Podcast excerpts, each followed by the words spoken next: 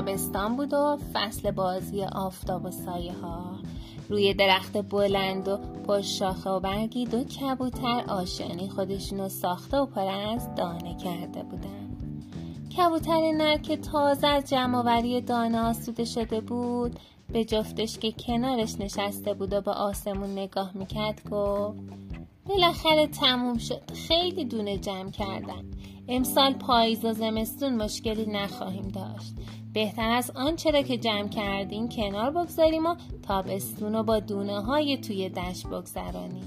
دشت پر از دانه است. باید اینها رو برای روز مبادا نگه داشت.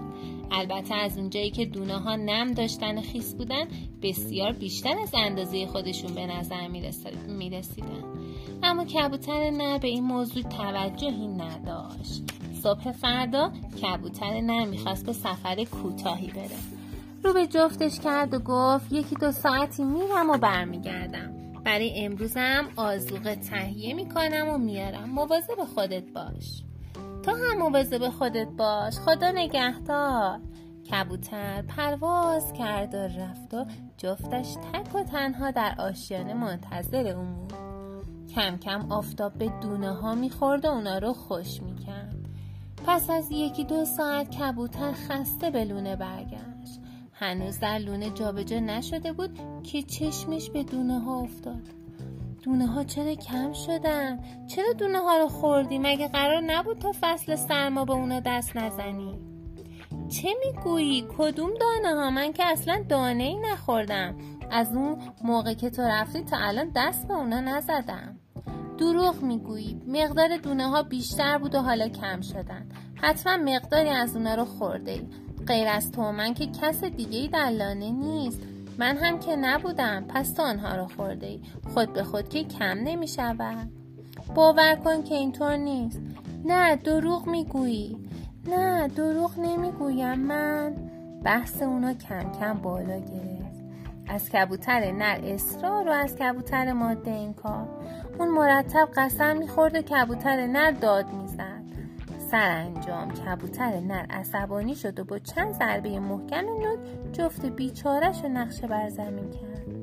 کبوتر ماده در کمال ناباوری بر زمین افتاد و بلافاصله مرد. کبوتر نر مات مونده بود. به سرعت به پایین پرید و اونو صدا کرد. اما صدایی از جفتش بلند نشد. اون بی نفس نقش بر زمین مونده بود. اون چه می‌دید واقعیت داشت و جفتش مرده بود. اون همسرش رو کشته بود. اونم فقط برای مشتی دونه ناقابه. ناراحت بود. با خودش گفت چرا این کارو کردم؟ خدایا این چه غلطی بود؟ حالا چیکار کنم؟ باز هم سراغ جفتش رفت و اونا صدا زد. شاید بیحال شده باشه و دوباره چشماشو باز کنه. اما نه نه صدایی نه حرکتی. مثل یه تکه سنگ روی زمین افتاده بود. اون واقعا مرده بود. روزا و هفته ها اومدن و تابستون و ورق زدن.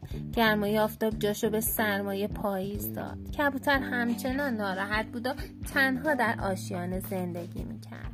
فکر جفتش یه لحظه از سرش دور نمی‌شد. دونا هنوز دست نخورده مونده بودن. اصلا دوست نداشت به اونا دست بزنه. آیا دانه ها باعث مرگ جفتش شده بودن یا خشم اون؟ نمی‌دونست فقط قصه می‌خورد. اما خودشم می‌دونست که از قصه خوردن و تنها نشستن هیچ کاری درست نمیشه. اون برای کمی دونه آسمون قشنگ زندگیشون زندگیشون رو برای همیشه ابری و خاکستری کرده. یه روز پاییزی آسمون دلش گرفت و گریه کرد. اشکهای ابرها قطر قطره شد و هر جا چکید. کم کم دونه های توی لونم خیز شدن. کبوتر در آشیانه نشسته بود و بارون رو تماشا می‌کرد. اما دیگه بارون براش هیچ زیبایی نداشت. اون بارون رو با جفتش دوست داشت و امروز جای اون خالی بود. همینطور که به اطرافش نگاه می‌کرد چشمش به دانه ها افتاد. بارون به اونا خورده بود و دونه ها بزرگ شده بودن. کبوتر تعجب کرد. چرا دونه ها یه دفعه انقدر زیاد شدن؟ مگه میشه خود به خود زیاد بشن؟ تا قبل از بارون کم بودن اما حالا؟ وای تازه همه چی رو فهمید. خدای من حالا فهمیدم. وای بر من احمق. بارون دونه ها رو خیس کرده و اونا حالا بیشتر به نظر میان. اون روزم که دونه ها رو جمع می کردم خیس بودم بعد آفتاب اونا تابیده و خشکشون کرده. پس اون راست می‌گفت. هیچ دونه نخورده بود. تفلک جفت مهربونم. قسم می‌خورد و من باور نمی‌کردم. اون واقعا بیگناه بود. من با رفتار احمقانه خودم باعث مرگش شدم. اون لب به دونه ها نزده بود و من به حرفاش اهمیت ندادم. اون با دلی آزرده و غمگین مرد. اون رنجور بود و من اون رو رنجوندم.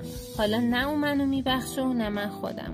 بغض کرده حالا که به حقیقت ماجرا پی برده بود نه اون لونه رو می‌تونست تحمل کنه و نه دونه هاشو.